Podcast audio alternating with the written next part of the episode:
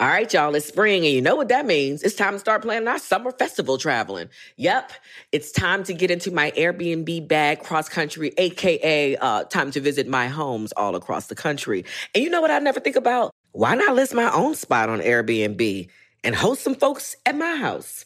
I mean, my house is cute. Yes, let's make money while we're spending money. Just trying to help you out, man, because your home might be worth more than you think. Find out how much at airbnb.com slash host. Tired of not being able to get a hold of anyone when you have questions about your credit card?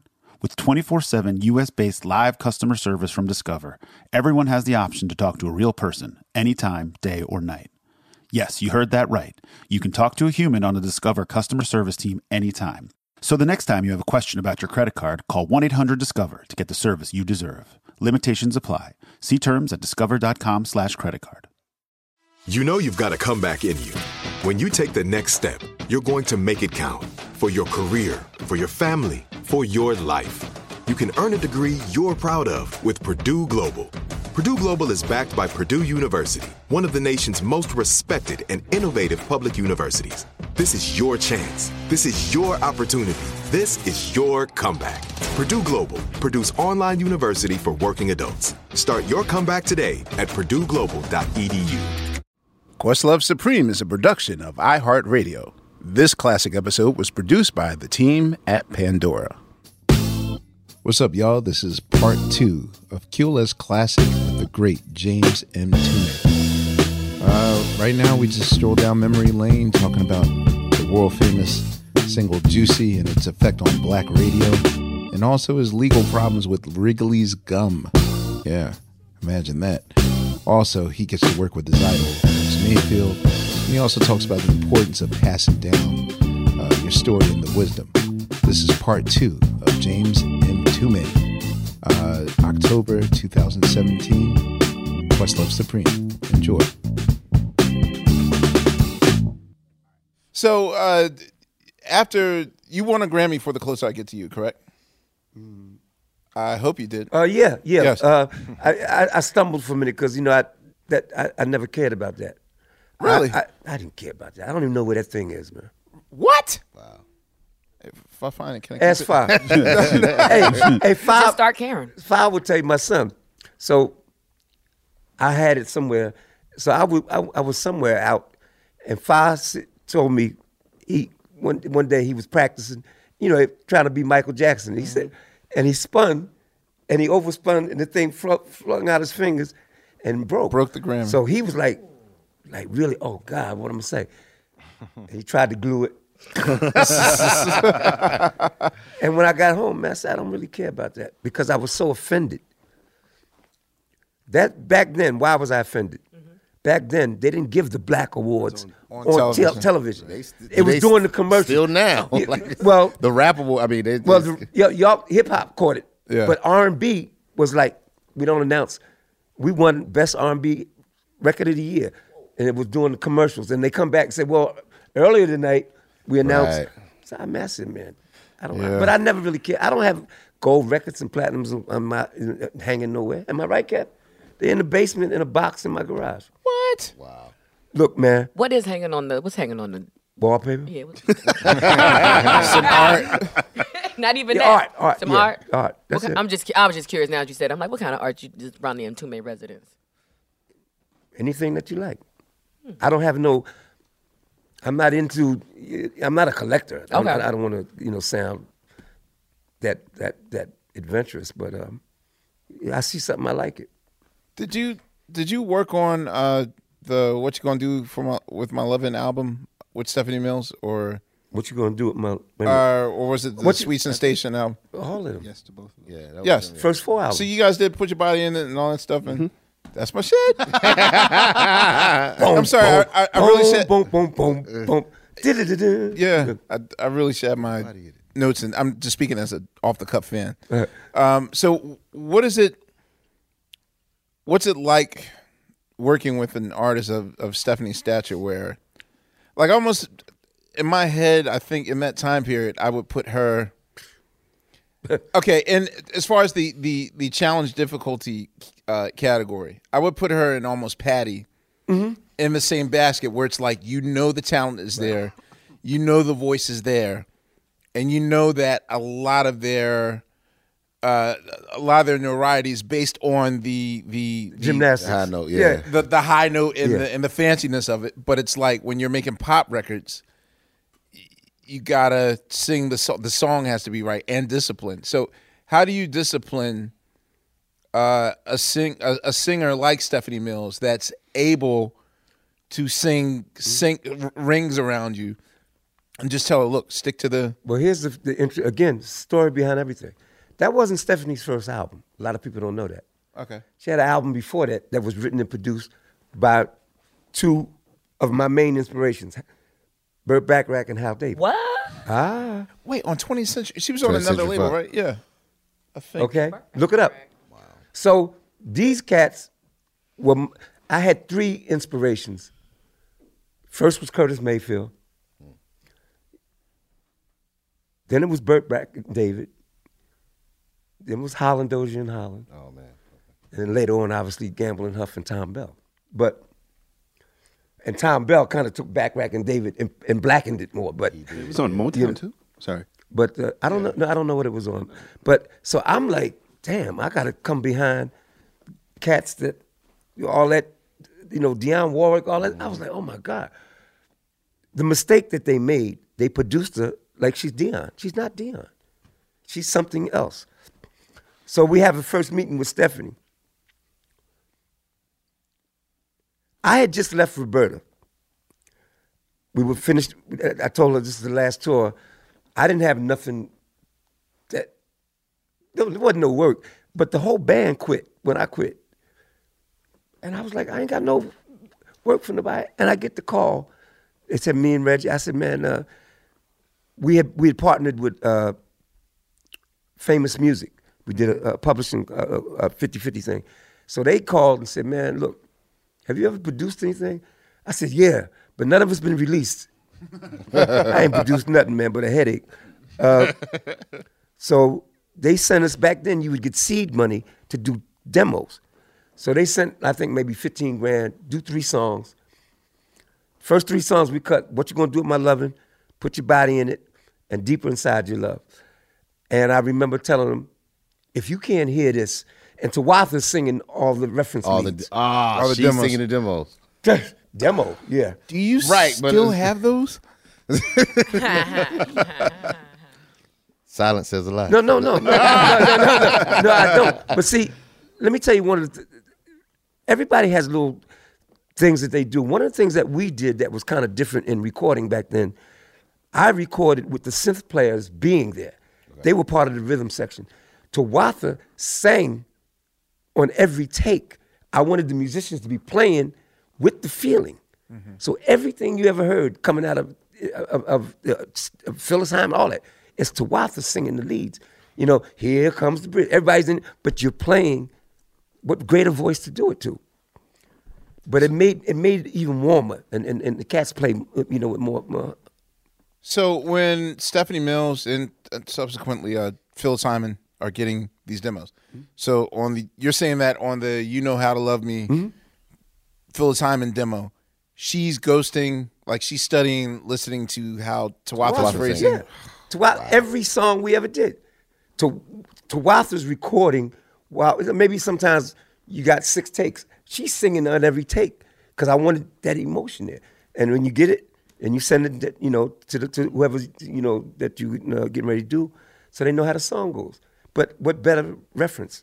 Now, in in in your crew, uh, first of all, how did you guys decide, in sort of in, in the Sade way of things, how did you guys decide the name of the group is going to be Mtume? I didn't. Like, why not Lucas? No, we didn't. It's- well, I went when I went to Epic.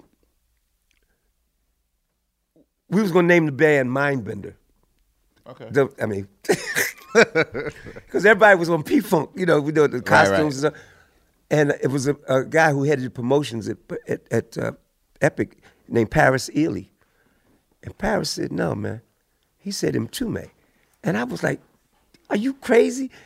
People, you know, today, Mr. Mutman's here. I mean, Mutman. Yeah, I mean, Mtume. That was so weird. We're talking about 1978. And he said, no, this is what we'll do. He said, I know it's people don't know how to pronounce it. He said, we'll call it. He said, the one thing about that, he said, once you know that name, you'll never forget it.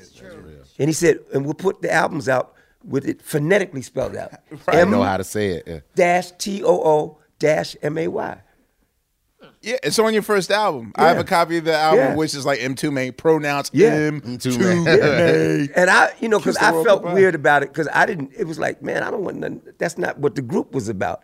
Right, you know, the, the, guy, and the people in the group that feel some type Well, of I thought either, the right? cats would go, yo, man, but they were like, okay, because they said it makes it, it's something about it that does make sense. And it means messenger, so hello. well, I mean, I didn't go that deep, but it was like, but that's how that, that's how I didn't have nothing to do with that. It's just like, okay, man. Okay, there's a question about your record, and, and I understand. I guess in I got your first album maybe when I started like my first round of digging, like in the late '80s. So when I discovered there were albums before the Juicy Fruit, um, why didn't you guys ever think of making yes a a complete song?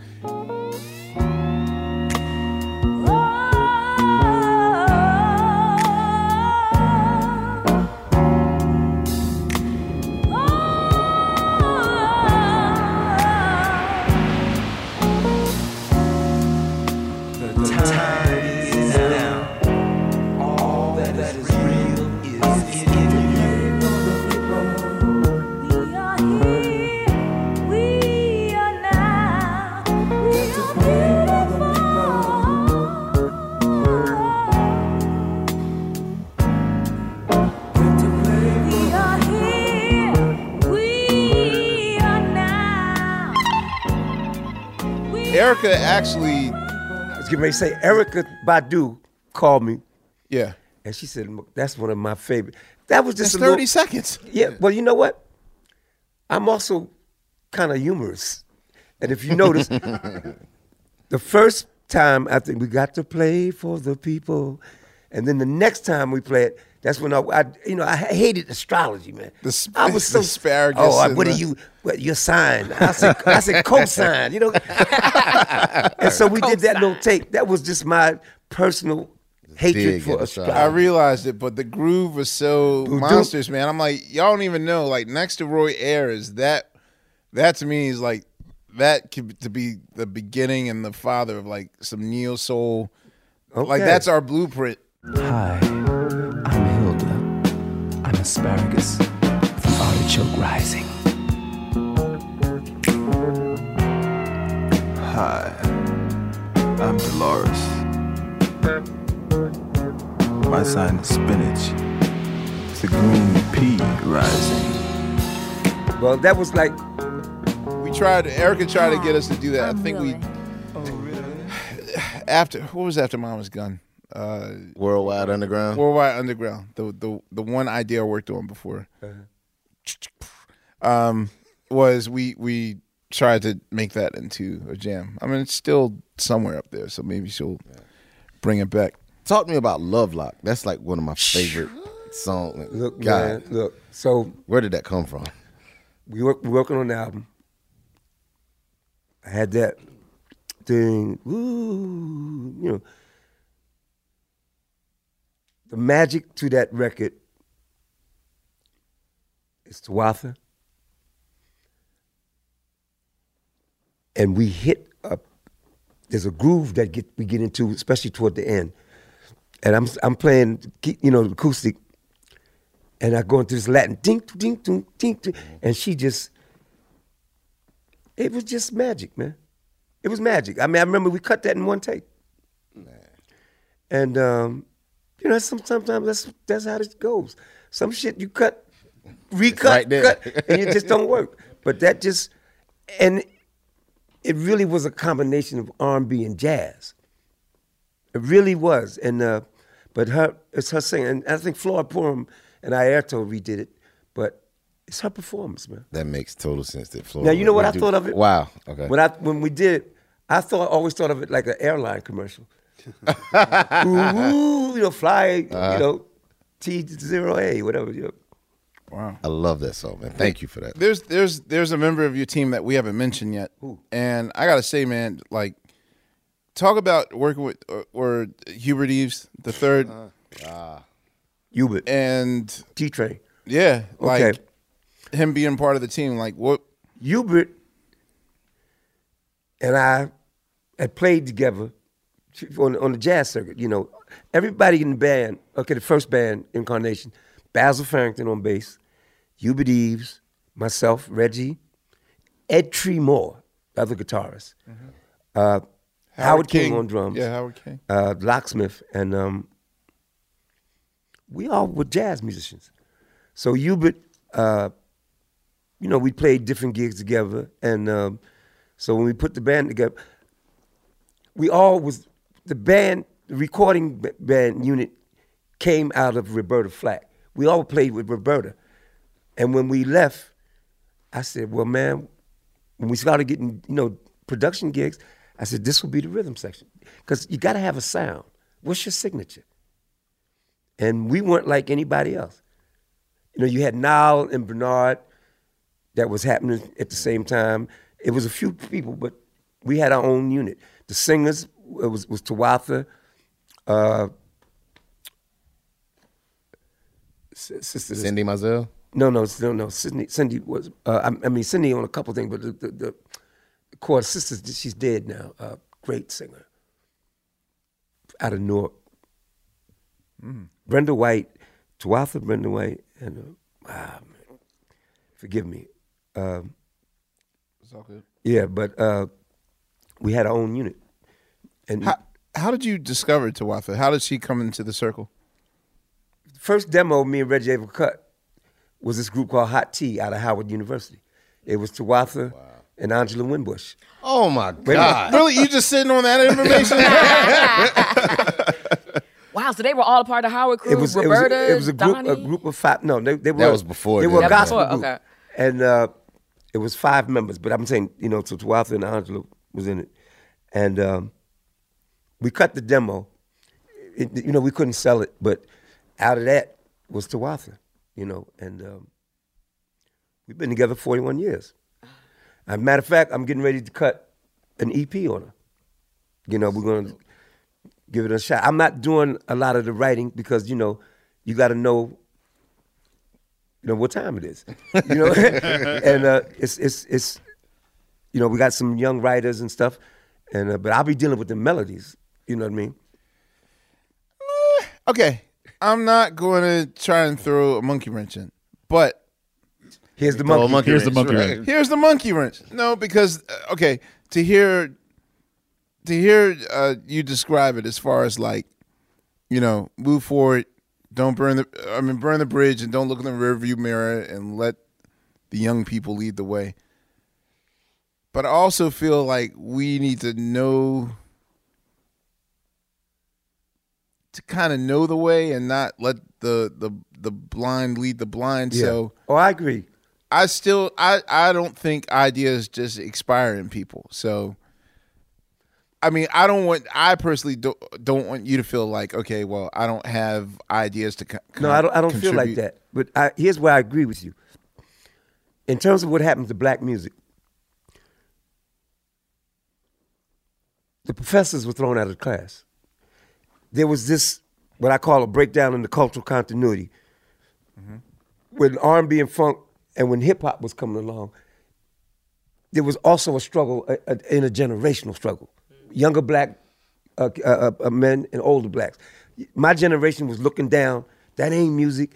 Young cats, you know, y'all coming through, man. You know, f that. So I said, man. one day I woke up and said, man, if you got all age and no youth, your glass is half full. All youth with no age, your glass is half empty. Right now, we got a half a glass of music. These conversations are what's needed. I, I learned from y'all, but I can give you what I know, but be open to learn from what y'all doing. There's not enough sharing of information in black music. That's the problem. Young black kids grow up with the history of their music. I used to watch the Grateful Dead, be grandparents, parents, and Yeah, kids. yeah. How, your cultural continuity is a real thing. We had a real breakdown because of the social thing, what happened.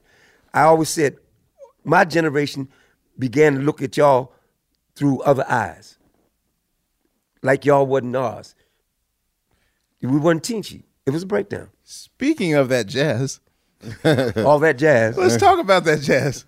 Okay, so of course, uh, to a lot of the to the classic hip hop uh, luminaries that that are are well versed in the culture and that own Stetsasonic's in full gear. Oh, oh many many will know. I thought I was gonna get out of here with that, but let's go there. Yo, dude, until you said that, I totally forgot you were the subject of that song. You're Darth Vader. So no, no, no, no, no, no. I, well, see, I don't, I don't even know. I didn't know he. So talking all that jazz was about. No, was that's him me. today? That's about Cause, me. 'cause see, you even hear, you even hear the, you hear them like sample Yeah. I'm gonna knock, in it. look, I'm gonna knock you out. I'm- yeah. Here's, here's here's what happened. Wow. Uh-oh. I co-host a, a, a, a- a black talk show called Open Line. Okay. Our voices. Yeah. Open line. And and um, so we were having a discussion. what time did it come on? three thirty in the morning. Right, no, right, no, no, no, no, no, no, no. This this is before they ripped it up. Uh, it was a decent hour, but we were having a debate, a discussion, not a debate, about what was the thing that knocked knocked us out during the uh, a year in review of what happened during the year, and I said, man, I've only ha- done, done this a few times in my life. I know you yawn. I've been up here about what five hours.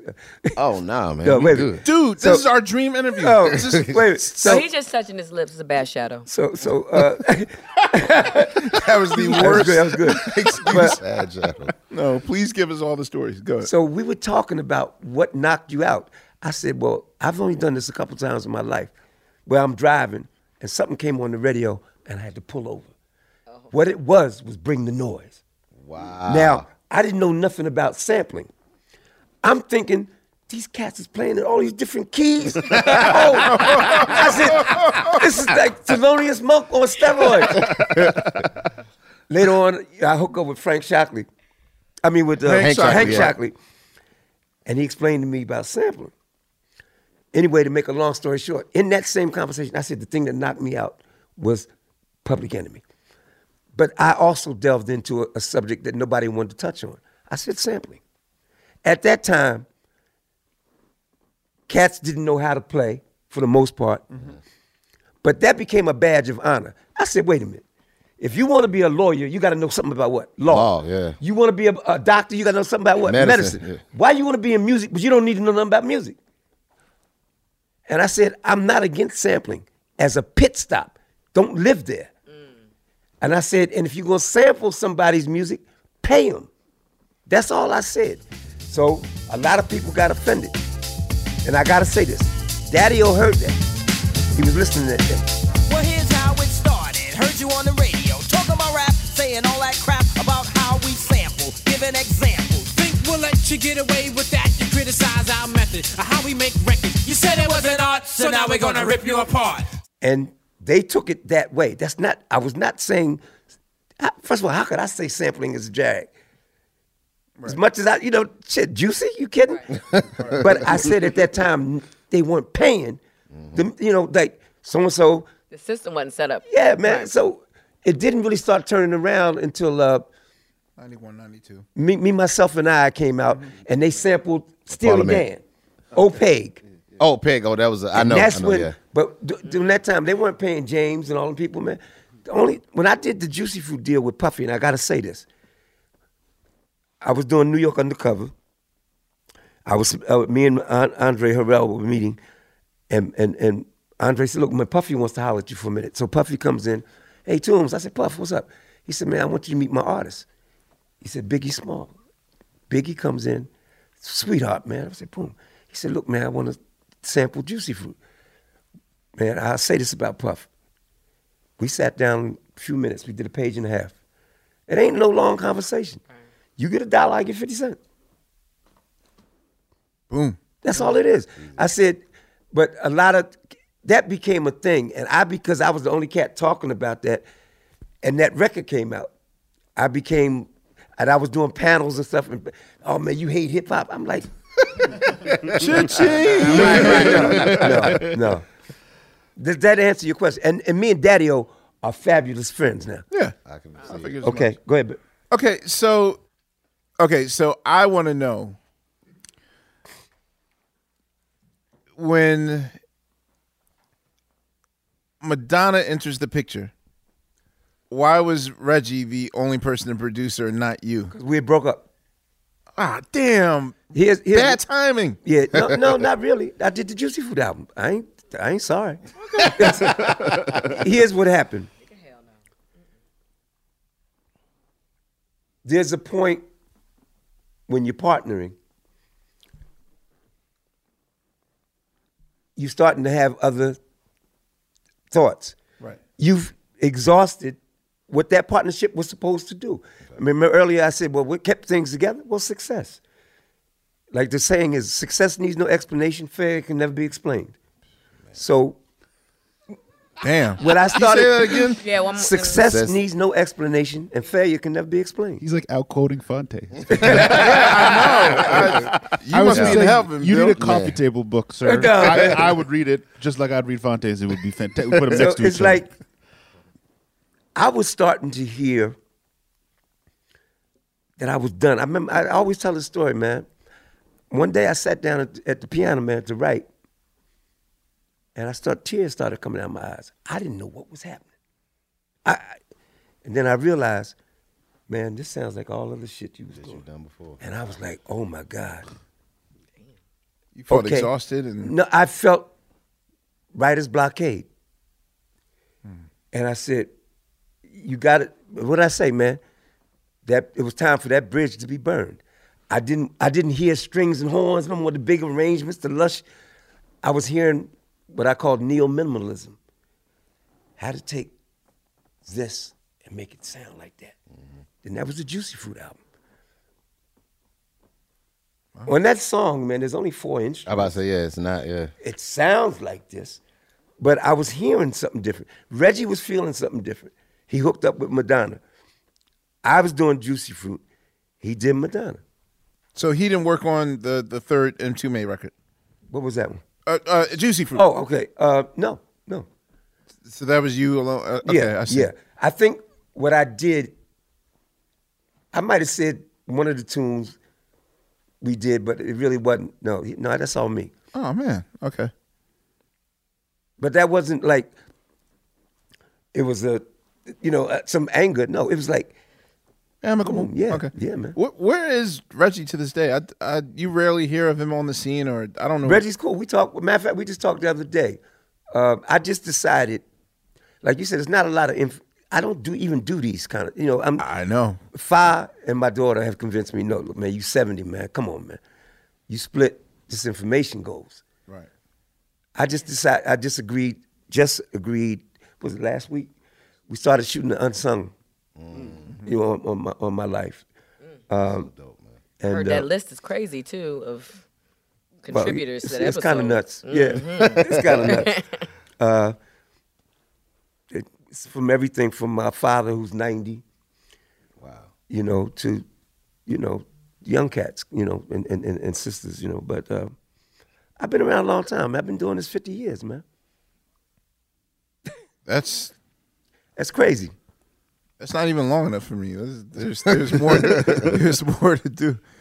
So you know, uh, I don't even know if you're aware of this, but um, I was going to say that a, a lot of a lot of uh, hip hop heads, um, of course, you know, a lot of people would think that Juicy is your go to record, but what I was telling Phonte earlier upstairs was that And I didn't know this was your record. It was this was Oh, this blew my when mind.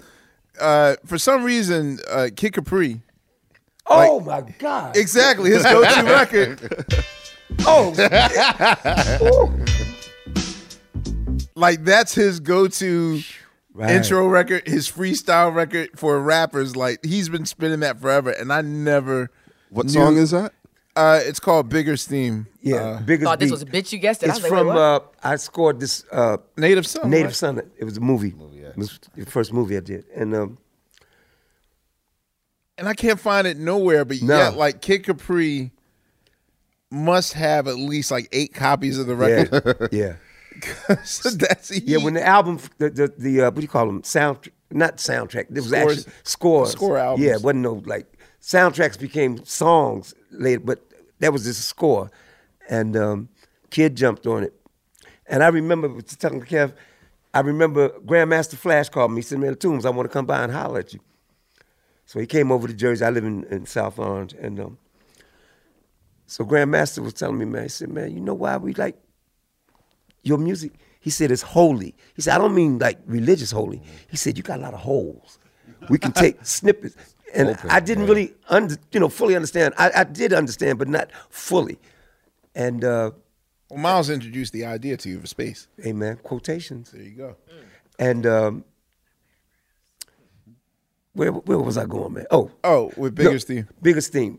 And uh, so that's what prepared me for New York Undercover. Yo, what's up? This is Phonte, Phontigallo from Team Supreme. Black representation in media is very important to me. I think it's important to have our stories told by people who look like us and who have shared in our common experiences. Some of my earliest influences were Donnie Simpson. Uh, I would also say Tom Joyner, Angela Stribling, uh, Sherry Carter. They were just people who told our stories with a lot of class and dignity and were big inspirations to me. The next generation of influential black voices can be found on NPR's new collection, Black Stories, Black Truths. Black Stories, Black Truths is a celebration of blackness from NPR.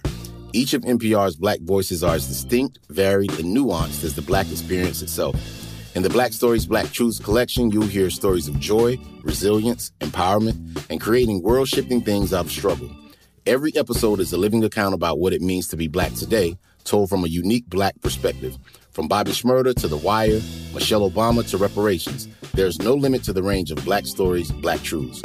Black perspectives haven't always been centered in the telling of America's story. Now, they are the story. In NPR's Black Stories, Black Truths, you'll find a collection of some of NPR's best podcast episodes celebrating the Black experience. Hear a feed of episodes from across NPR's podcast, The Center Black Voices. It's NPR Noir. Listen now to Black Stories, Black Truths from NPR, wherever you get podcasts. All right, y'all. You know what season it is. Tis the season for spring breaking and planning our summer travel. And if you're like me, you're already in your Airbnb app trying to find which spot is right for you. Now, listen, while I'm looking to spend all this money, what I'm not doing is thinking about making money with Airbnb. See, you gotta change your mind state. Make the money while you're spending the money. How you say, Laia, do I make the money? Well, you host at your house. And I know what you're thinking. I mean, my whole house? Uh, well, no, you don't have to do your whole house. I mean, you could do a room or, you know, do the whole house. So make some money while you're spending some money this summer. I'm trying to tell you, your home might be worth more than you think. Find out how much at airbnb.com slash host. In the 1980s, Frank Farian was riding high as a successful German music producer, but he was bored. German pop was formulaic, dull, and oh so white. Frank had bigger dreams, American dreams. He wanted to create the kind of music that would rival larger than life artists like Michael Jackson or Run DMC. So he assembled a hip hop duo, two once in a lifetime talents who were charismatic, full of sex appeal, and phenomenal dancers. The only problem? One very important element was missing, but Frank knew just how to fix that. Wondery's new podcast, Blame It on the Fame, dives into one of pop music's biggest controversies. Milli Vanilli set the world on fire, but when their adoring fans learned about the infamous lip syncing, their downfall was swift and brutal. With exclusive interviews from frontman Fab Morvan and his producers Frank Farian and Ingrid Segieth, this podcast takes a fresh look at the exploitation of two young black artists. Follow Blame It on the Fame wherever you get your podcasts. You can listen to Blame It on the Fame early and ad free by joining Wondery Plus.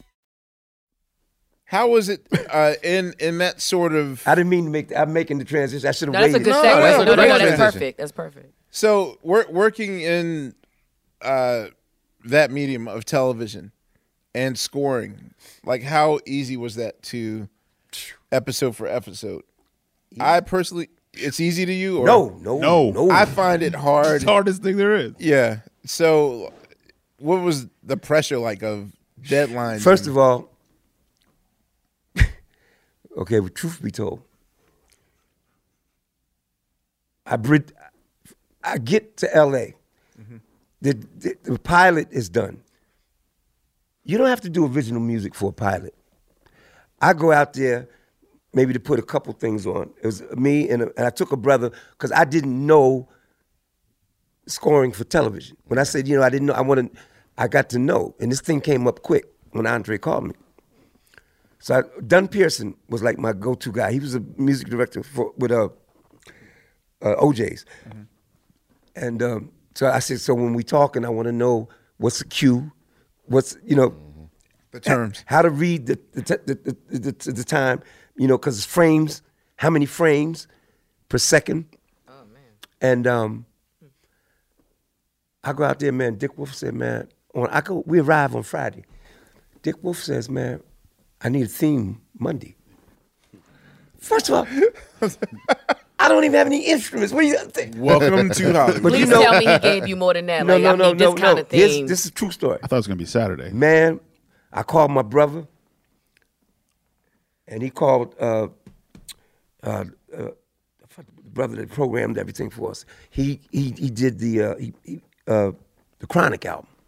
Colin Wolfe. No, No, um, uh, oh man, this is crazy. program. Um, Uh, you, look, look on the credits for the team. Me, Dunn, and, and this brother did the team.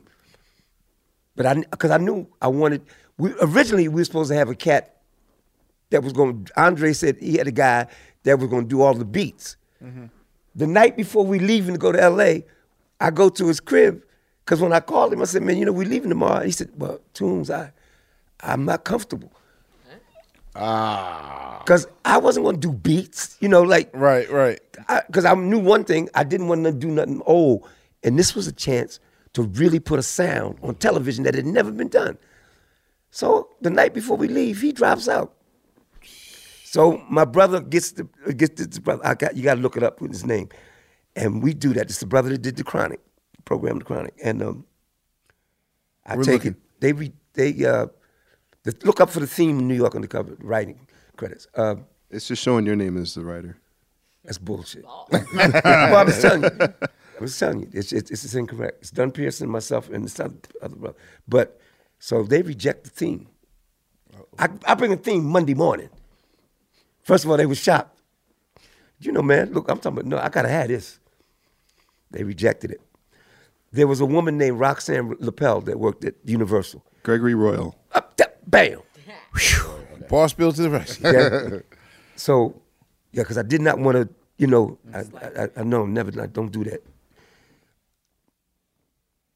She said, Dick Wolf rejected it.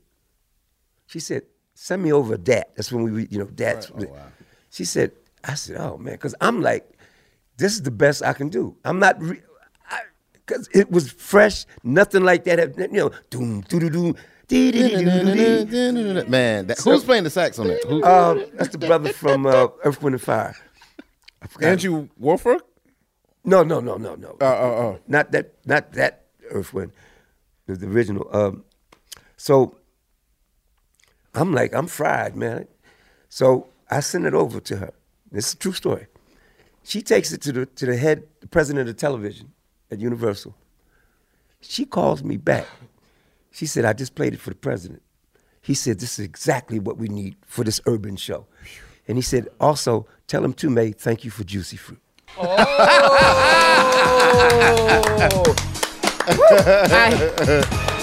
yes. Wait, can we Yes. just come? Oh, shit.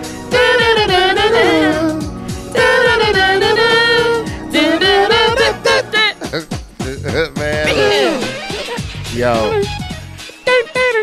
Why do we That is no, dude. You don't understand. Like, Wait a minute. That was Thursday night. Like that was Right, right, that was like Right. that song always put me in like the best mood because it was like I mean, New York Undercover was my favorite show, and it like starts off dark, but then it goes into that that Yeah, sax line that's yeah. really beautiful. Yeah, is- yeah, you know, that's the jazz part. Yeah, and it just set like I just know like I heard that song and I just know it's Thursday. Yeah. and tomorrow's Friday and this shit about over. Wait, the- the Thank you for that song. the thing is, is that I thought you were going someone else, somewhere else with the story, as in, you know, we did an original theme that they didn't like. Then we came up with No, this. man. I didn't realize that they No. heard this, Right. rejected this, Rejected it. Well, and then took it back. here's what happened. We're going we talking true. There was some friction with Dick and Andre. Andre was originally co co-executive producer, and uh, th- there was some business fallout. I was kind of left out there hanging in the middle of it. So Dick and I became very close, But initially, he's looking at me as part of this of Andre's crew. and I'm like, no, I'm not. That's my man. He brought me in, but I'm serious about this. Mm-hmm. And he looked kind of looked at me like, uh, and plus he had his man Mike Post. Ah, that does Mike all Post does stuff. everything. You Oh, gotta remember. Dun dun. Dun, dun, dun, dun, So, yeah, so he was kind of forced to have to deal with me, especially after the president of, of, of the of the studio said, "No, man, this is a, what this is what we want." And I'm into no ego here, man, but Mike Post can't do what I Nah, do. he couldn't do that. Nah. Because to me, TV music was so staved and, and stale. And here's the chase scene. Dun, dun, dun, dun, dun, dun. I'm talking about, dun, dun, dun, you know, soprano sax and stuff. You hadn't heard that. Plus, I'm doing Natalie's. I'm Yeah. scoring this show, and then I'm reproducing songs for the club scene. Now, let's talk about Natalie's. Please. Yes, let's talk about Yeah. it. Natalie's in the script. The original script was just the place where the cops, you know, uh, uh, Malik and, and, and Michael hung out. The original, if you watch the first season, Gladys Knight is Natalie's. Right, right. She owns Natalie's. She was uh, the uh, uh, the father's uh, Michael's father's ex, ex uh, girlfriend. I'm sitting there, man. I said, man, you know what? It could be interesting. New York Undercover, the first year is 1994. If you think about it, Arsenio Hall had been taken off. There was no place to hear or see a black R&B bands. I said, man, you know what we can do? I'll bring in young, current artists To cover. and redo a classic. Bring in the classic artists to redo their hits. Ergo, 112, After the Love Is Gone, Mary, Natural Woman, uh, Jodeci, uh, They do lately. Was that? No, no, no, that was uh, MTV Unplugged. uh, what did Jodeci do? What was the New York Undercover joint? Because they put y'all. You you put out an album. Y'all put out a. well, I did, I did, I did, uh, uh, what, what's the brother, Jo- Jodeci, that's the lead. Uh, K-Ci. K-Ci, I, I later produced uh, "If You Think, You're Lonely Now" Yeah, for- that's for, right, uh, Jason's right. lyric. Yeah, I forgot Um, But um, so I'm doing, man. I'm, I'm saying all this to answer your question, brother. I was doing putting in 20 hours a day, man. Because first of all, I had to figure out what's going to be my sound. All the equipment had changed. I'd been off the scene for a few years, so I had called all these cats.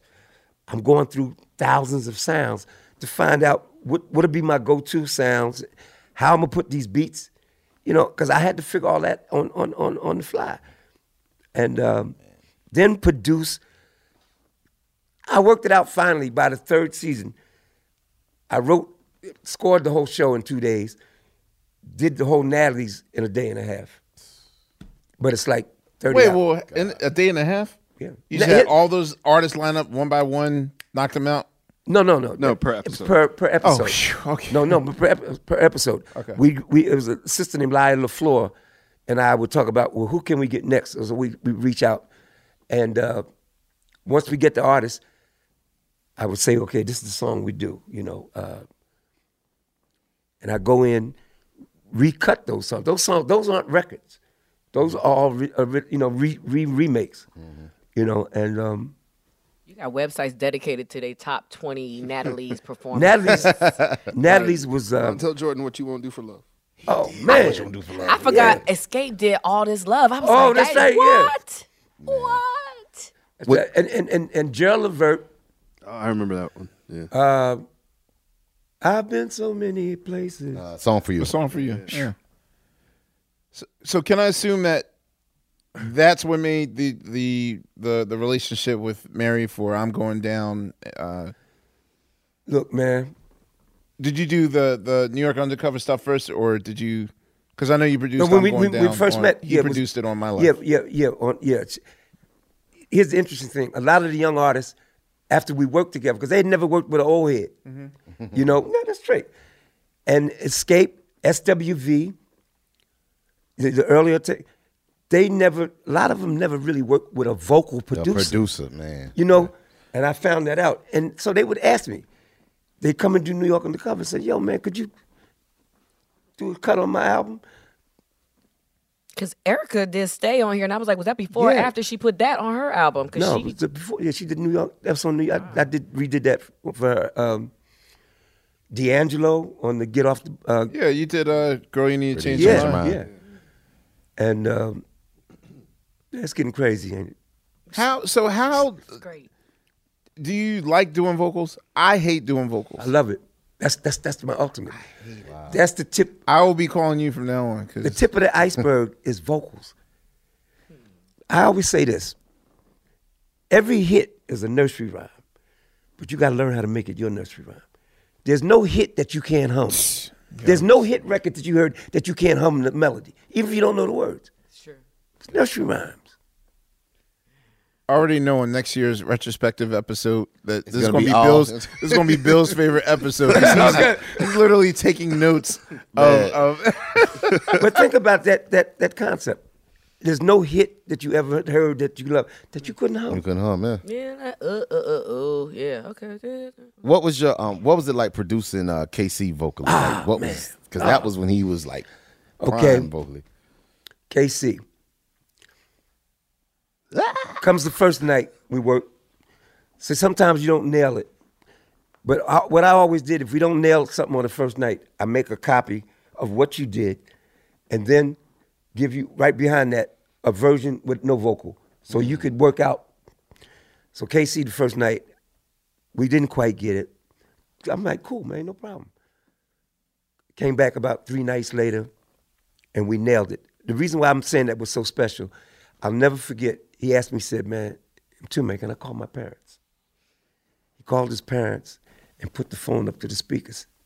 He said, "Man, I'm doing Bobby Womack song," and he nailed it, man. And I was just so proud of him. You know, uh, he was a hard worker, Mary, hard worker.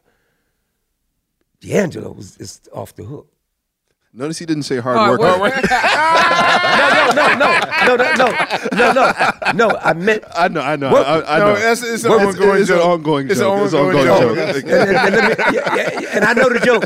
I know the joke. I know the joke. You do too. I was supposed to work on the album that you did. We're, we're still here That's, waiting. that's for my him. that's my man. That's my man. We're, we're still waiting. For And him. I'll never forget this thing. I was doing uh, working with D'Angelo, and Spike Lee called me. I mean, he called me to do the thing with D'Angelo for the get on, was it get on the bus? Get on the bus, yeah. Roll call. So we in the studio, and Spike calls me. He said, "Man, Toombs, I'm gonna send something over." So he said, "I just got Curtis's song, Brand, uh, A New World Order." We were in the studio, man. He rushes it over. Now I told you, man, my main influence, my first influence was Curtis. So I put the the, the, the, the CD in, and I hear this man, and I said, "Oh, stop it!" I said, "Turn all the lights off."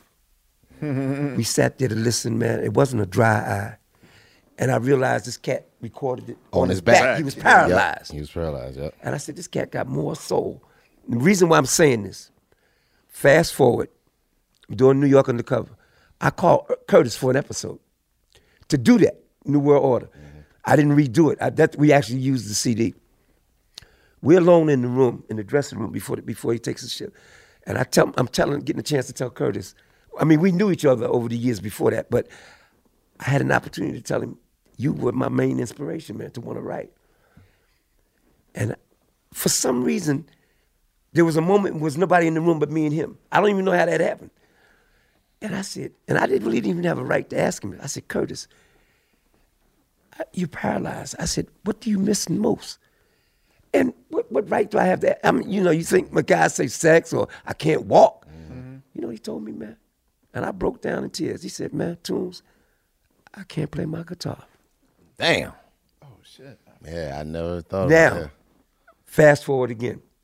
About a year after he dies, I'm sitting at the crib. I get a call uh, from uh, uh, Warner Brothers.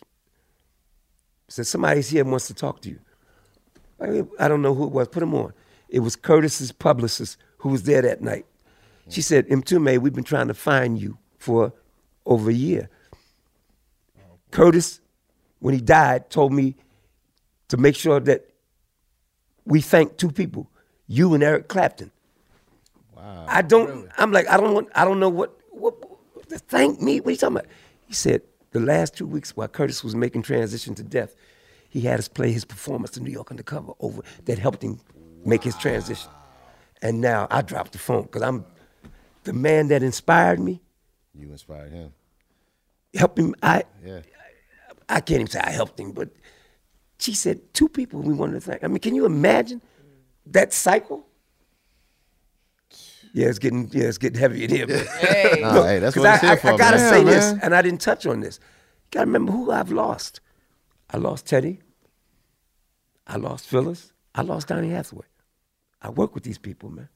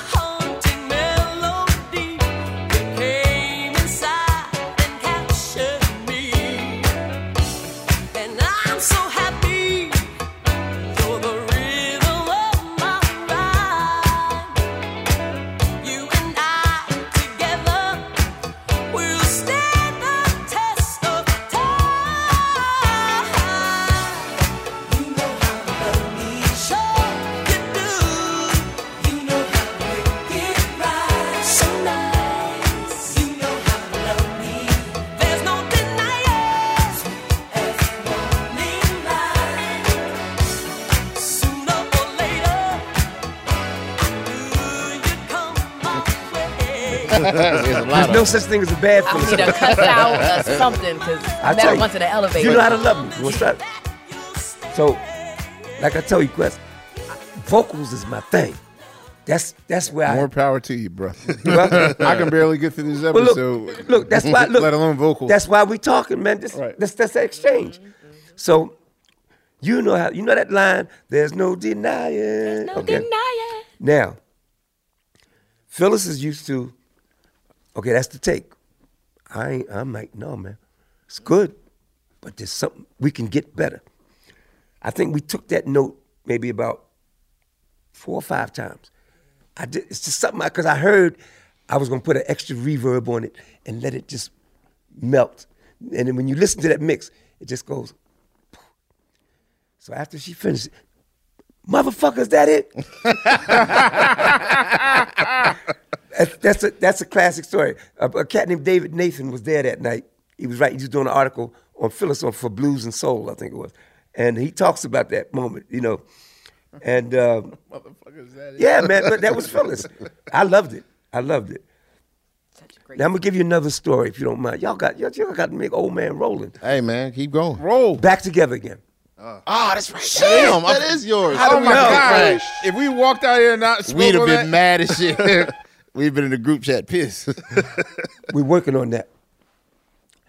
Donny, as most people know, you know, had some mental challenges, you know, emotional, and that night he was having, he was struggling, you know, and um, he broke down and ran out the studio to the bathroom.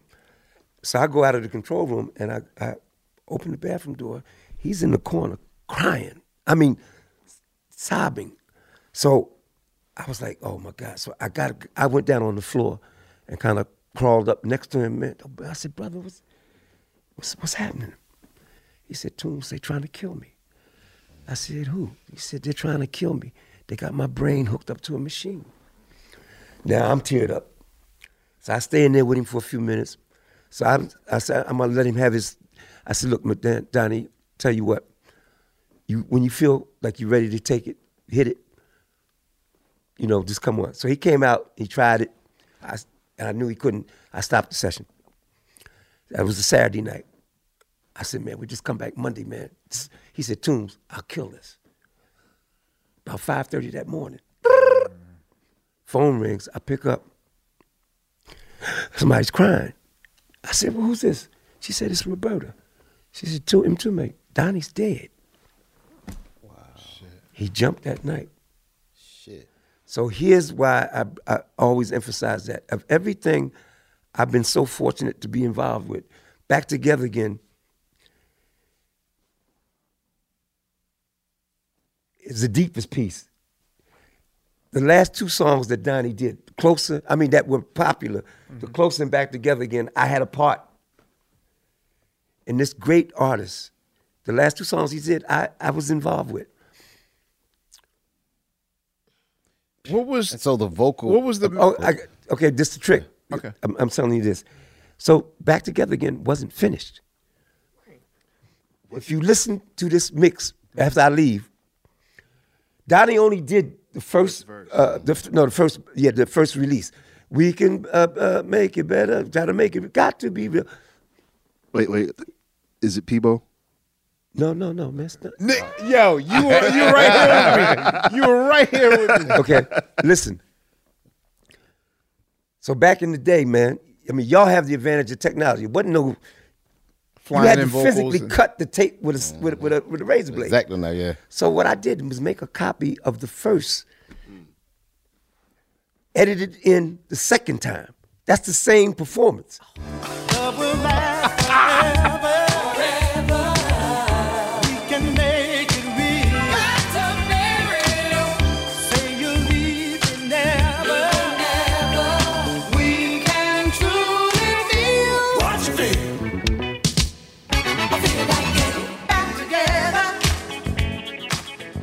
And if I didn't tell you that, you would have never known. the other trick, because he had died, we couldn't do a, a, a, ta- a tag. So when they come back, the only thing that's emphasized, tit, tit, tit, and the, uh-huh. the background, do, do, do, do, do. Roberta don't come back. Donny, because I knew it would be stupid. So the whole tag is just the instrumental and the background's being being manipulated. I would have never, ever thought about that. Yo, how do we almost get to this episode and not And ask not- that question? I just forgot that was his song. Yeah, like, so it's did I. I just, Did you do "You Are My Love, You Are My Heaven"? Did No, you no, produce no, it? no, no, no. Okay, okay. No, that, that was way before me. Uh, so, when, just like I said, Quest, listen to that. And if I didn't tell you that, it just sound like it was done like that. I mean, without you being over analytical, since since you kind of open it, because I know nothing about Donny Hathaway as a person and that Yes. sort of thing, and I don't exactly ask One of the Layla greatest because she was young too. ever, and he's been reduced to a footnote. There's not even a good documentary on him. He was every singer's favorite singer. Yeah, but yeah, I mean, was he was he a normal cat with a extraordinary voice? Was he an eccentric cat with? well, when, when a remember, I meet like- him on the closer. He was had already had a couple nervous breakdowns. I never knew none Yeah. of that stuff. Yeah. Like, so here was the deep part. And then this is literally the first time I meet him. I, I'm at Roberta's uh, apartment. She comes, Toombs, come over. I want you to meet Donny, and we're talking. This is a literal thing. We're talking. He said, "Toombs, look at that gorilla," and I'm like, "What the? F- how are we gonna do a record?" I sit down and play the song. He said, "Move over." I played it once. He sat down, played the exact voicings of every chord. Then I realized he's, a genius. He had photo, that that thing, and then later I found out his roommate in, at, at Howard, Leroy Hutson. Leroy Hutson, Yeah. said he ran out and bought sketches in Spain when it came out, and then you had it, you know we, did, we had the photograph. He played it.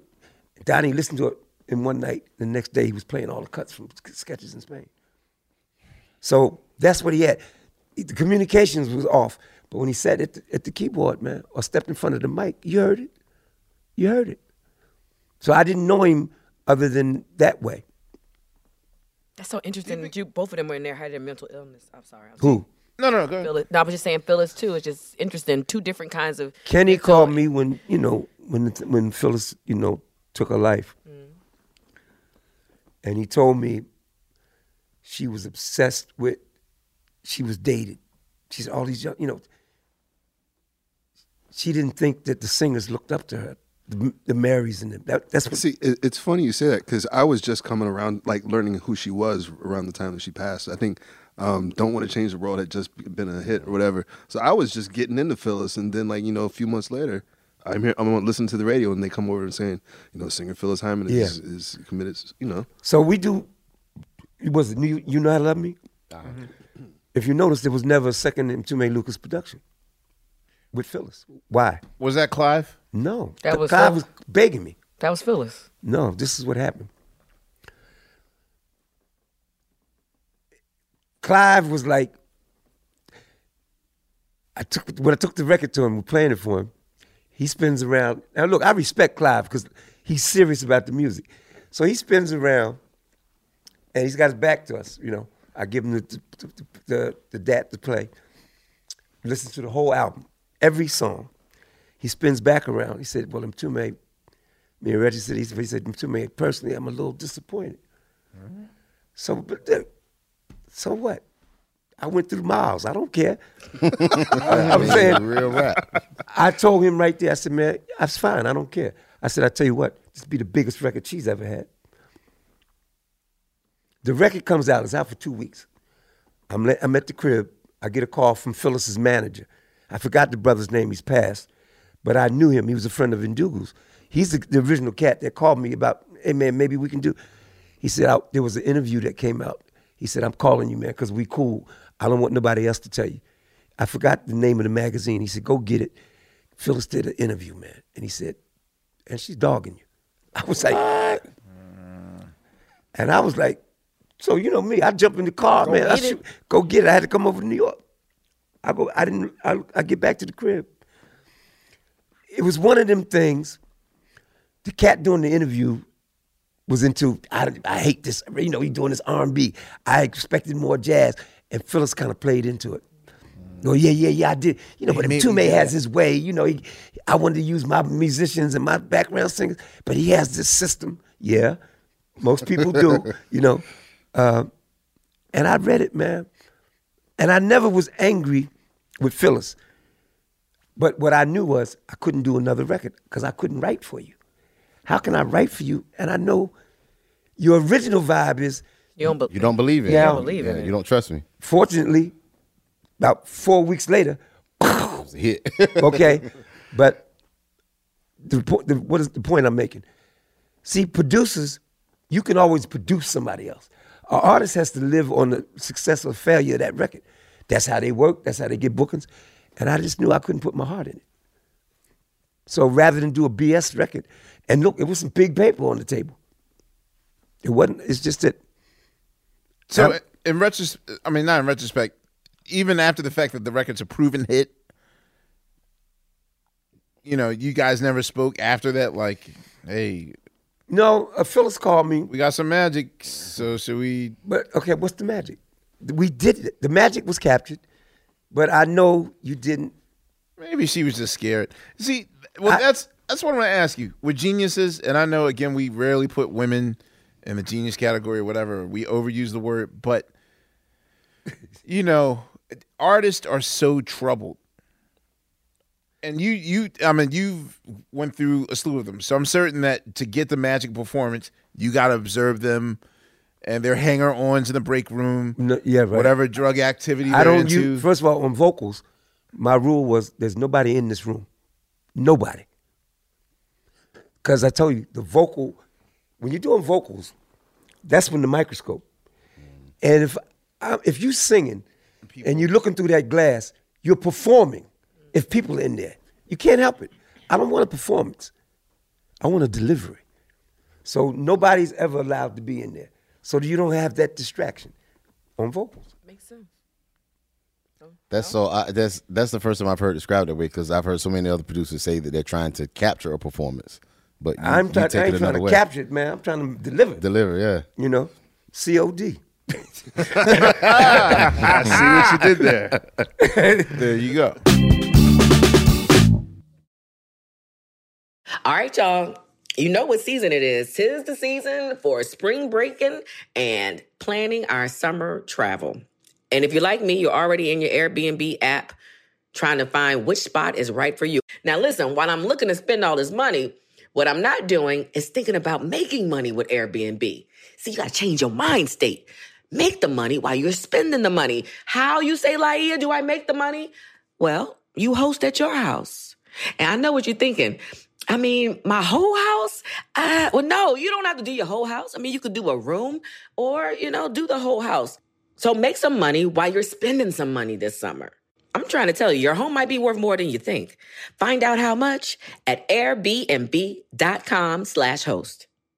In the 1980s, Frank Farian was riding high as a successful German music producer, but he was bored. German pop was formulaic, dull, and oh so white. Frank had bigger dreams, American dreams. He wanted to create the kind of music that would rival larger than life artists like Michael Jackson or Run DMC. So he assembled a hip hop duo, two once in a lifetime talents who were charismatic, full of sex appeal, and phenomenal dancers. The only problem? One very important element was missing, but Frank knew just how to fix that. Wondery's new podcast, Blame It on the Fame, dives into one of pop music's biggest controversies. Milli Vanilli set the world on fire, but when their adoring fans learned about the infamous lip syncing, their downfall was swift and brutal. With exclusive interviews from frontman Fab Morvan and his producers Frank Farian and Ingrid Segieth, this podcast takes a fresh look at the exploitation of two young black artists. Follow Blame It on the Fame wherever you get your podcasts. You can listen to Blame It on the Fame early and ad free by joining Wondery Plus.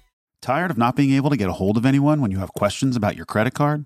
With 24 7 US based live customer service from Discover, everyone has the option to talk to a real person anytime, day or night. Yes, you heard that right. You can talk to a human on the Discover customer service team anytime. So the next time you have a question about your credit card, call 1 800 Discover to get the service you deserve. Limitations apply. See terms at discover.com slash credit card. Um, did we miss anything, y'all? now, now I'm afraid to wrap it up because now Oh, I'm oh, like, yo, okay. Um, so was it true that Wrigley's tried to come after you for juice fruit? Oh yeah, they s- want to sue me. Wait, what? Juicy fruit. So oh, Wait, how did time out? How did you know about this? Uh, from your- That's a stupid Was it- was it in an issue of Jet Magazine I think in you talked about 1984? your Red Oh, Bull, the- uh, the- when Red I Bull was Music Academy. in, in, in Japan, yeah, I, mean, I, I, I think it's the first time I mentioned it publicly because I said I don't. There's not a lot of tape, you know, tape and stuff of me. So I get a call. This big, big law firm representing Wrigley's. So I gotta go up there, man. I walk in this room, man. The table as long as this block. I mean, lawyers on both sides. So they going through. They got the album cover. They going through all this. So they start questioning me. And you showed up with no no lawyer of your I own. didn't need just- none because I knew where they was gonna go, and I had checkmated. it. I knew where I was going. Uh, so, because I I knew ultimately it was gonna get to Mr. Matumi. what do you mean when you say you can lick me everywhere? I said, well, obviously it's not about gum. I said, it's about oral sex. I ain't never seen so many red faces in my life. but that was the end of the interview for me. It was like, okay, okay, please leave, you know. But I understood where they was going, and I knew, I just knew what they was gonna say. But ain't no, you know, and that I hate to even talk, keep talking about that line, but y'all have no idea how crazy it was. We couldn't even cut the video. They made me candy kisses. Yes, I read on everywhere. Yeah. and I hated that because Epic was just so scared of that. And at that time, one of the things I was proud of, we, as far as single sales, we were doing what Michael was doing with that record, and that record really never crossed over to pop. And my my thing is, man, and remember that was also the beginning of black videos where you had to, people were telling you you had to take the, some of the black out, mm-hmm. and I never did that. And when we did You Me and He, Especially with You, Me and He. okay, Turn that off, Amir. yeah, right. I we go. Okay, I go through the struggles of hiring a black production team to do You, Me and He. We walk out on the set the first day. We flew out to California to do it. In the audience is 85% white people, couples, and about 15% black couples. I said, look, man, I gotta be honest to my audience. I said, you don't see Bruce Springsteen singing, you know, Brothers, to, yeah. to, you know, 85% black. I said, be honest to your audience. And so I said, man, we gotta shoot, do it tomorrow. The cat said, no, man, what, you know. I said, well, I'll pay for it. We, we ain't doing, I'm not doing this to the people that love our music. So we never did that. I watched a lot of groups to try to get on MTV. And the only other voice that was out there with that was Rick James. MTV wouldn't play any black videos until, you know, the famous thing when Epic, uh, uh, uh, Sony said they'd pull all their videos if they didn't play Billie Jean. That's how crazy it was. But I saw a lot of cats, the music got real square. You tell the truth because uh, back when, like, I, I used to be really addicted to Lee Bailey's Radio Scope. Radio Scope. Yeah. Wow. and uh, I remember there really being a, a, a man, just like an instant backlash of like when Cameo really started to get their pop shit on. Word up and And especially with the Candy video, Yeah. like people were calling uh, Lee Bailey complaining, like, "How come there no brothers? How come no sisters in these videos?" And da Oh no, that was a no no. That was a no no. Now look, and I'll tell you that. Now Juicy Fruit, we there was barely any black videos. Uh, the only place I saw black videos was uh, what's the brother Ralph. Ralph Ralph Yeah, uh, yeah, Ralph and you had to have that was channel Video music thirty one or something. but when we did Juicy Fruit, we was on tour. We flew in, cut that like a, in a day, and I wasn't into the complexion. Okay, it didn't matter, and it's, it's just like non-racial looking uh, a, a, a woman, and I said, "Well, okay, when we doing this video, boom." Then I noticed that was really what started being. Trend. Like, what is she? I don't And my daughter came to me, Bainine, my youngest daughter. She was about f- five or six one day. She said, Baba, you know, that's father in Swahili. She said, I guess I can't be in no videos because she's chocolate. And she was referring to a prince. She said, everything I see. Oh, Prince was the No, worst. well, I'm- sorry. no, no, I'm not saying no, n- you ain't right. As a female, But when I'm- it I'm comes to saying images, he that the worst. became the thing for this bullshit they call crossover. Mm-hmm. I said, this is bullshit. Crossover and can't get black. That's what's happening here. It ain't getting back. You can't get black. Because why do blacks have to always cross over? No, then you gotta marry. I mean, I said, you don't ask the Rolling Stones, man.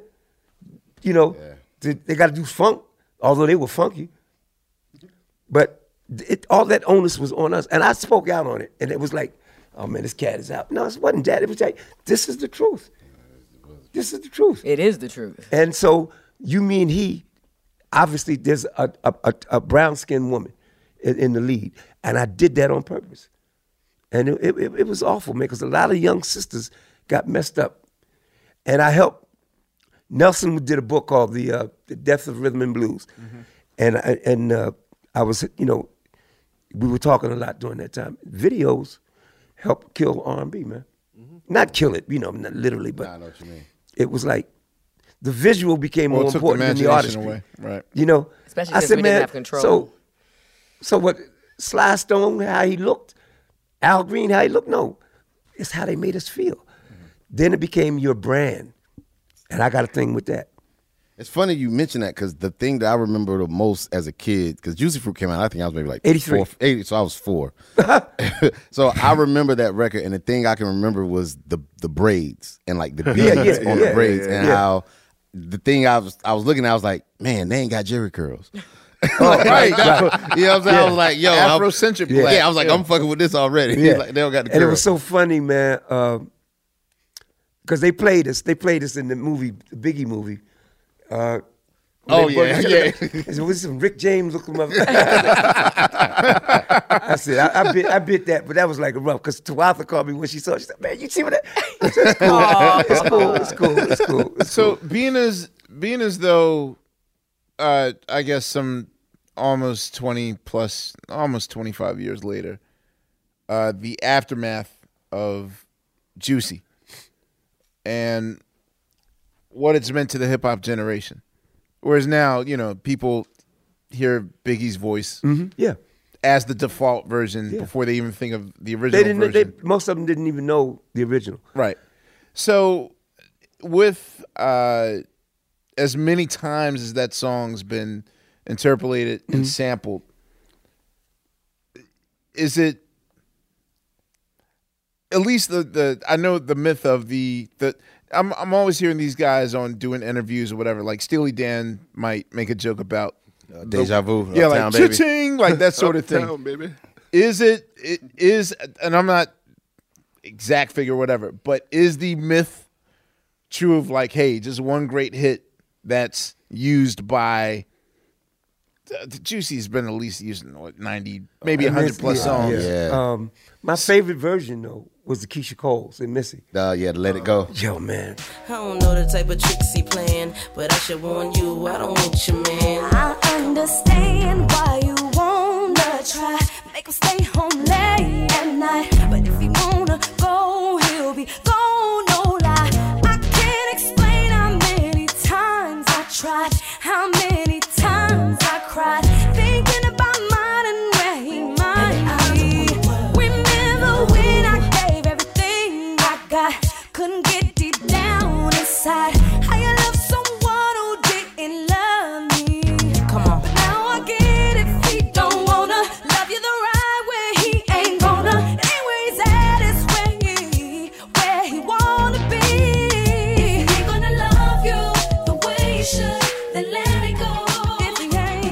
So do you have to for each time that song's used, do you have to determine the percentage that you want of that song? Yeah, yeah. Like whereas, okay, if depended, you know what, depended on how much of it they used. The thing that was interesting about Juicy, like I said, when I wrote it, the beat wasn't the main thing. But if you think about it, it's probably the most identifiable beat mm-hmm. in R&B. My favorite use of it was Warren G. Uh, Oh yeah, yeah, yeah, Juicy. yeah. Oh my yeah. god! I I- it. I- that was the, that was actually with the junior on top. Yeah, That was the that was the first version. I mean, the first uh, time that it was sampled. he actually was used it album. twice, right? Because He used it twice on that Do album. you see what? I, See, matter yeah. of fact, he used it three times. twice. Isn't this DJ with? Oh my God, he used it three times on the No, one album. this DJ was a different. This DJ was uh, No, it was twice on, your that first Well, album. I like But- it. I like. I mean, she- Oh yeah, he did. You okay? Yeah, Yeah. that Oh, part. okay, okay, The vocal part. The the, the, uh, he's the, like, the West Coast really keep on taking it. the West Coast really. I always felt the West Coast hip hop was funk. Yeah, You know, more so than the East. definitely. East is more jazz. Yeah, yeah, and you West know, is more funk. And uh, so they they vibed right away. And I always thank young people. This is how I found out that I think we had something with Juicy. I'm I'm sitting at the crib, a cat named Scott Folks, who helped in the remix, the 12 inch. And back then, 12 inch meant you're still using the original. You ain't bringing in other or- yeah, or, it's redoing it. extended or whatever. And uh, yeah, you just extended. And uh, he said, "Man, Tunes, I want you to come with me to this club up in uh, the Bronx. It was uh, with Grandmaster spun, the first hip hop club. What was it? The Roxy. So he said, "Man, uh, can you come this weekend?" I said, "Yeah, man." He said, "I'm gonna come and pick you up." I said, "Would you want me to be ready around 10? He said, "No, around 3. he said, "Man, I'm gonna take you, man." He said, "Man, they spend Juicy around 4:30.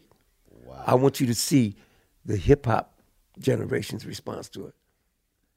I never thought that you could dance to Juicy or just, uh-huh. and the floor just, and I said, it's just that you You write didn't something. think you could dance to it? no. So I you really thought you was making a ballad? No, I thought I was making this. It's kind of a chill out, relax. Head nod. Yeah, It's yeah. a Barbie. You see, mm, Yeah, just late, but look, I'm I'm into man, take these chords. okay, wait, wait. Tell the jazz guy the coming out. right. in your head, is Juicy a ballad with some oomph behind it? No, it's it's my it's it's it's my it's, it's my speed zone, mid tempo funk. Mid tempo. Uh, Mid tempo funk. If But you, in, as you're creating it, It's his tempo. are you are Yeah, you just you. thinking like, okay, there's some filler on the album, or No, is this no. like we had finished the album. this going to kill him? The Like, album was done. I had cut this all the songs. I said what happened was that night everybody went back home. I called everybody back up after I laid that tune. Everybody came back about one o'clock in the morning. We cut that cut it that night. literally, you made one turn thing, around. one rule I have when I'm writing, whatever hook that comes to my head, that's always the first hook. That's the hook. And I'm listening back as we laid it. I said, "Juicy fruit." Sometimes what I like to do now, that record, Tawatha was on tour with still with uh, uh, Roxy Music. oh wow. She was in Europe. Damn. So we had a couple days off. So flew her back from uh, London. So we cut the vocals that night. I'm writing a verse as she's performing, like the first verse. so she's performing it, and I'm writing the second verse. I said, let me. I wanted to put some pressure on myself. I wrote the lyrics literally that night while she's singing. We, you know, we wrapped it up. She flew back. You know, and uh, you know. Is that you? Uh, your, is that your voice? I need it. I need Oh, it. girl. Oh, yeah, girl. Listen, man, I need it. we had so Oh, much. If you notice, I would do these little uh, outtakes, like when you, me, and he. It's it's the mon- monogamy mix. Yeah, yeah, yeah, yeah, yeah. Uh, Just to reiterate. yeah. So we just let that do do do bit up, but do do do do. I said, look, man, let's just go in and just freestyle like we talking. You know. Wow. Well, uh, Mr. Mtume. Oh man, I, look, I just want This to is- thank y'all. This is such. I want to thank y'all so much. This, has been It, inform- this is this is yeah. layered layers upon layers upon layers of wisdom that you've given us, and Well, no, that was given to appreciate me. I ain't got nothing, man. Look, you're channeling. To well, us. I'm We I'm channeling, man. Look, all the cats that I was blessed to be around, man. Phonte, what did you learn today, bro? Oh my God. Uh he's like a walking sage, yo. Oh, Like, it's, Come on, like- man. Come it's on. so much like so much game. Like I hope people like really listen to this interview. And it's not even it's, it's I mean, you're talking music, but it applies just to life. Life. You know what I mean? Like it's not even it just applies to so many things. I'm just listening to yeah, man. Just thank you. Just thank you for the music. I grew up on your music. Thank I mean, y'all. I've been a lifetime, long time fan. You know, and this, thank you. And like I said, man, it just needs to be more of this exchange of generational information, man. Uh, unpaid bill. What did you learn this episode? I would say for an atheist, that was a very religious experience. But I learned five things. Are you ready? Yes. Stop playing what you know, play what you don't know. Man. Simplexity. Yeah. Webster's, look out. No leaning. Right now, we got half a glass of music, which I love. And every hit is a nursery rhyme, which is my fucking life. literally, There you go. Uh, Sugar Steve, I remembered your name. Yeah, um, I, I reiterate what both of both of them said, and um, the tran- the successful transition from jazz to R and B, the natural transition at that exact moment, uh, you know, unforced. Yeah. Because you see a lot of bands and artists trying to keep up with the times, so forth. But it seemed like you were at the right age, maybe at the right time, with the right amount of experience to do it legitimately, to do R and B with with real musicality and with with jazz in it. So yeah, that's pretty cool. Uh, Boss Bill, what did you learn today, man? I learned that so many great moments in music history just seem to happen as afterthoughts. Like, you know, Juicy Fruit, which is, I was telling Amir before we started, it's one of the first songs I ever remember hearing as a kid. Um, like that and Atomic Dog. So who knows? Oh, yeah. That- that- that's Right, that's yeah. probably why I turned out the way I did. Um, but yeah, it just seems like it's it's fascinating how like we hear all these stories about these songs and these these these moments that we we've kind of come to to fetishize, you know, in our lives, and it just turns out they were just kind of throwaway moments in most people's lives. You you, you, you weren't really thinking about it. You just did it, and you went on with it, and Changed the world. Changed the world. So I, I think that's something that's that's good to always keep in keep in mind is you know you never really know what you're doing until after you've done it. Yeah. And, uh, And the people, the people Oh, determine sorry. that. Yeah, yeah. You know, music don't come from you; it comes through you. You know, I always equate it like you watching the television. Those images are not coming from that box; it's the signals that that box is picking up. So I never was challenged with the ego thing. And plus, man, look who I played with. How dare I even think? Look, I ain't did nothing, man. Compared to the cats that raised me, man. Then that's how you got to look at it. I see cats get a hit and trip. And if you know, if you don't put the work in, the worst thing in the world is a one hit wonder. Because you get a hit, you don't know how to get back there because you ain't got no railroad tracks. Damn.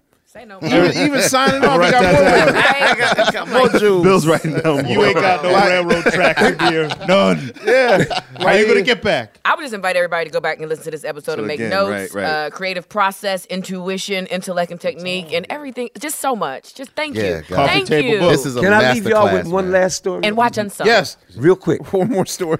One more story, because I just thought about this while y'all were talking, and and I appreciate everything y'all said, man. I really do. How many songs could get lost? The closer I get to you. Roberta invites me over to the listening session. Ahmet Ertegun is there. Mm-hmm. I'm sitting on the couch. You know, and I'm just nobody, you know. He listens to the whole album. It's the president of Atlantic. True, honest to God story. He says, I love everything, but the closer I get to you. what? What? to this day, I always thank Roberta because she rumbled. I heard it. They went out in the hallway. It got loud to keep it on the album. He wanted to take it off. He said, "I'll never forget when he came back. He said it's boring and repetitious." okay. So he comes back in and says, "All right, we'll keep it on, but it's never be a single." Name me the first single off that album. The closer wasn't Close the first I Get single. to You? No, no, it wasn't the first single. Oh, But that's the one it Or is. Blue Lights in the that's- Basement? That's the only It was the first single. Still deep. No. You can't name it. Uh, That's the thing. Come on on and uh, No, you- me. you've already proved this point. family. Yeah, you've already- you've proved his point. Technically, tell me what was the first song. I don't even remember. Yeah. I think hold it, on, on real life, you can look this up right now. I think it was something called the 24th of December. Oh yes. And I said that'll be over on the 25th. That is the correct answer. Isn't it? So so the album back then, you know, the album comes like six or seven weeks after the first single. When the album dropped, the DJs demanded mm-hmm. closer. Get this man a star on the Philly Walk of Fame. That's another thing. Nah, we- man, that- that's Oh yeah. I was gonna say that I learned that you're from Philadelphia, and Why do I you think believe nobody that knows that? most Philadelphians don't know you're from Philadelphia. Why do you think that is? Because you're quiet. I Yeah. I will absolutely 100 percent make sure. We that- got to talk about um We got- oh the Bilal connection the, with, uh, Oh, with I was gonna say, and- Jesus, I forgot. I was also gonna say his career. Oh, oh, oh, oh. Okay. Just put that right over there. That was good. That was good. I was gonna say we should, we didn't talk about the uh, Okay. career in radio too. Uh, well, real quick, Bilal, uh, my son Fa and uh, and Damu uh, were managing uh, Bilal. I met Bilal. Brought him to the house. They had the, the demo for the first album, and um, I listened to it. And I and he and I talked. He came in the basement, and we were talking. I said, "Man, why do you have harmonies on every line?"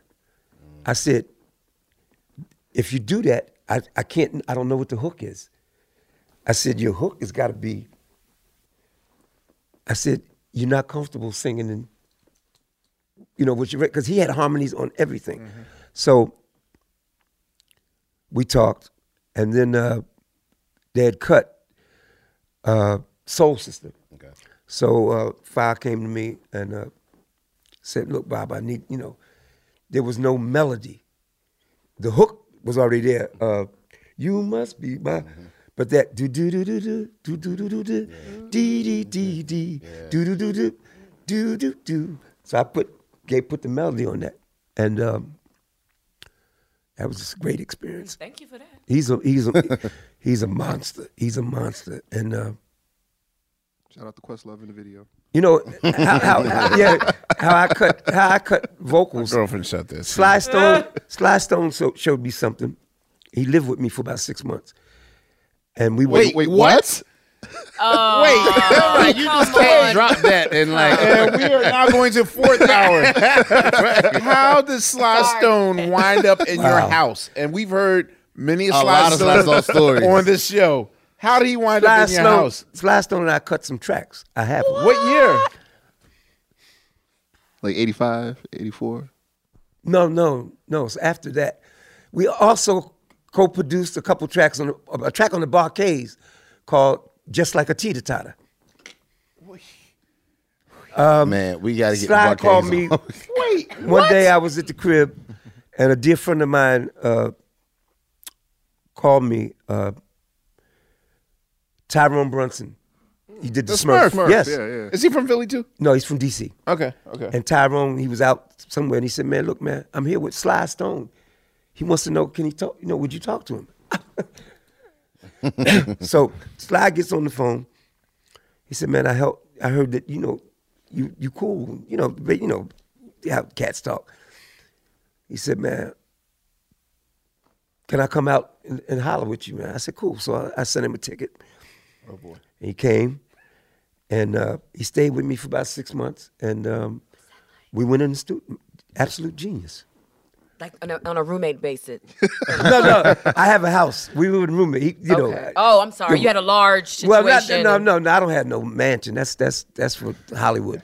But uh, But large enough to give y'all space. To yeah, live. yeah. And then, uh, but I got a chance to see Funk Genius, And he came to me. He said, "Man, because I want you to show me them chords." He called them blankets. He said, "You play blankets." Sly and Miles was going to do something. When I this is when I'm with Miles on the. Uh, and then Sly told me when he came to say, he said, "Man, I was going to do it." He said, "But then I got scared." He said, "It was Miles." He said, "But now I'm getting a chance to work with you." So he said, "Like, it's kind of you know." So I would show him these chords, and he showed me more about funk than I could have ever learned. So, like I said, I, I always say, man, I'm just channeling. This cat worked 27 hours a day, man. He had a little Casio, and he was making songs. And we cut about four demos, and I have them. When's the last time you spoke to him? I think Sly called me about eight years ago. I haven't talked to him since. Gotcha. Were you and Tawatha, were y'all ever married or romantic anything? Those who know. Okay. Dismissed. I ain't going, you know, I'm not going in them houses, man. Oh, okay, so wait, when w- but you mentioned the Bar-Kays? yeah. When did you work with them? It was '89 on the Animal album. This cat here, man. Scary. Just like I got the internet. I got the internet. Yeah, just I, I see. I'm old. I'm not ancient. I know. um, just like a teeter totter, man, is a funky jam. Matter of fact, when Angelo D'Angelo called me, It was probably his song. Yo, he loves the most. I was like, unusual- "Where did you even find yes, that?" he will. But it's funky. If you ever play it, man, just check it. He will know. All right. Is there any artist that almost was and didn't happen that we? I don't want to close. I know we're going And to you close want to tell us? Who did you work with that didn't happen, almost happened, could have happened? Is there a Diana Ross se- se- session? No, or- that, that's a great question though, because uh, when I stopped, Did you reject an artist? Did someone come to you and say, "Hey, I want you to produce," and you were like, "I'm good." I was his nephew, shaky, like, yeah. Kev, no. and I don't mean like in the new. I'm talking oh, about. oh my God, Luther. Oh, what? Here we go. Oh my God. And, and Shep Yeah, I, again. I try. Thank To, I you. try to. Put, I try to put that out of memory too. If that. If I did that. All right, Good God. I met Luther through Tawatha. okay. Yeah, because she was singing Luther is singing on. He's doing backgrounds on uh, "Giving On Up" that album. I think it was our second album. Really? In Search of the Rainbow Seekers. Y'all did that on uh, Soul Train. Yeah. Damn, that's Luther. Of course, that's Luther's voice. Of You course, that's Luther's for- voice. Okay. Okay. Yes. Luther also put the backgrounds on. Do do do do do. Uh, Back Together again. Ooh, Yes, that's Luther. Luther Oh, also sang on, on that in Search of the Rainbow Seekers. There's a song on there. Um, oh man, God! But he put he put so. Luther comes to me. We got to deal with Warner Brothers. There was a singer named Marc Sadane. Baby, won't you stay? Yeah. How do you know that? I love that record. Yeah. Hate y'all, man. That's the duet. That's a duet with Tawatha, right? Uh, But it's on that album. Yeah, yeah, I think. Yeah, I think Yeah, so. but- yeah, yeah. Marc Sadane. So Luther wants, like, yo, man, what? I want you. I was like, no, because I'm doing this. But you know, you don't. You you never think because if I had done him, that doesn't mean it would have been the same result. It was. It happened like it's supposed to happen. Yeah, but Luther, thank you, Kev. Well, I mean, what period? Like when when he first got signed? First album. Wow. Damn, so it could have been you instead of Marcus Miller. Marcus Miller, yeah. His first album. Oh, that was a good. Tawatha is singing on. She sang on every Luther song. I mean, every album. Yes, she is. Yeah. She's out with Dave Matthews now, Yeah. right? She used to be. No, man, let's not even go there, man. Look, no, no, I mean, I'm, I'm, I'm in jest. She has been with everybody, man. Dude, Ah, okay. she's been. I've played with her three times, and and she told me to mention to you. And didn't y'all, y'all stop calling. right, right. I didn't realize until Lenny brought her back. She told me what and she's did. like, "You just noticing me now? No, like I've been here." No, she told me when you first met, when she told you her name, you said "yo" and embraced her and told the cats who- who yeah, she was. Like, Where she- yeah, we need to have her on She's Quest been- Love Supreme. yes, Nah, we she do. will be Look, coming. and, look, and you talk about a history. Yeah. Lenny Kravitz, Steely Dan, Dave Matthews, L- uh, David Bowie, Aretha Franklin. Where's she originally from? Newark. Newark. That's how we met. She was in the in the group, Okay. uh, Hot Tea, and they were at Howard. So I, I was I live in, you know I was living in Newark. So I said, "Here's my number. So when you finish, give me a call." She graduates, comes back, and we starting to get a couple of little things happening. Me and Reggie, and she comes back, and we get the Stephanie album. So she was contra- vocal contractor on every every record. That's amazing. You man. need her, man, because That's amazing. that's a history you really need to know. Mm-hmm. Well, because background singing is an art form that's getting lost too. I'm actually going to see her in four days, so I, I will. there it is. I shall be stalking her. Um, okay. Yeah. I'm so afraid to end this episode. Afraid. I'm really. That's a great All right, word. we got the Luther stories. We got. That was cool. Kev, thank you. I forgot Luther. Okay. All right. Uh, I learned everything. Uh, All the things. Yeah, he- you're you're from Philly, and I learned that Philly doesn't know that you're from Philly. That's crazy, man. But we'll be at the Walk of Fame induction, whatever. Yep. Yes. Because the Roots got one, so we got to get you. Yeah. Yes. Okay. Well, well, you know, if it happens, cool. If it don't, I'm, I'm It- good. it We will know you definitely don't care happen. about no awards. I'm good. it, it will happen. Uh, we thank you for coming and sharing Again, everything. with thank us. you, Thank you so Thank much. On behalf of Sugar Steve and Unpaid Bill and Unboss Bill, uh, new Boss Bill, Unboss Bill. I don't know. Yeah. Anyway, light, uh, it's Lightyear and Phontigallo and Questlove and James Mtume. Uh, we will see you on the next go round of Questlove Supreme.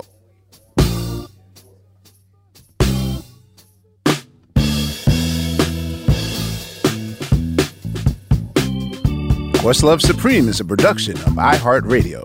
This classic episode was produced by the team at Pandora.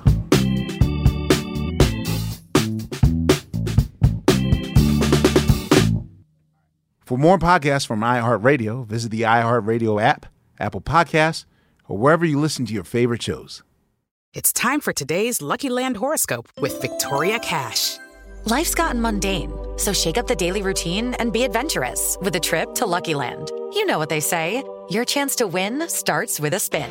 So go to luckylandslots.com to play over 100 social casino style games for free for your chance to redeem some serious prizes. Get lucky today at luckylandslots.com. Available to players in the U.S., excluding Washington and Michigan. No purchase necessary. VGW Group, void were prohibited by law. 18 plus terms and conditions apply. Tired of not being able to get a hold of anyone when you have questions about your credit card? With 24 7 US based live customer service from Discover, everyone has the option to talk to a real person anytime, day or night. Yes, you heard that right. You can talk to a human on the Discover customer service team anytime. So the next time you have a question about your credit card, call 1 800 Discover to get the service you deserve. Limitations apply. See terms at discover.com slash credit card. Whether you're a savvy spender maximizing your savings with cashback rewards, a thrifty rate watcher seeking the lowest interest, or a travel enthusiast looking for extraordinary perks, Kemba Financial Credit Union has a visa to complement your lifestyle and unique needs. Apply today at Kemba.org to unlock a limited time 2% cash back on purchases and pay 0% interest on balance transfers for an entire year with a new visa from Kemba. You deserve a card that works for you. Restrictions apply. Offer ends June 30th, 2024.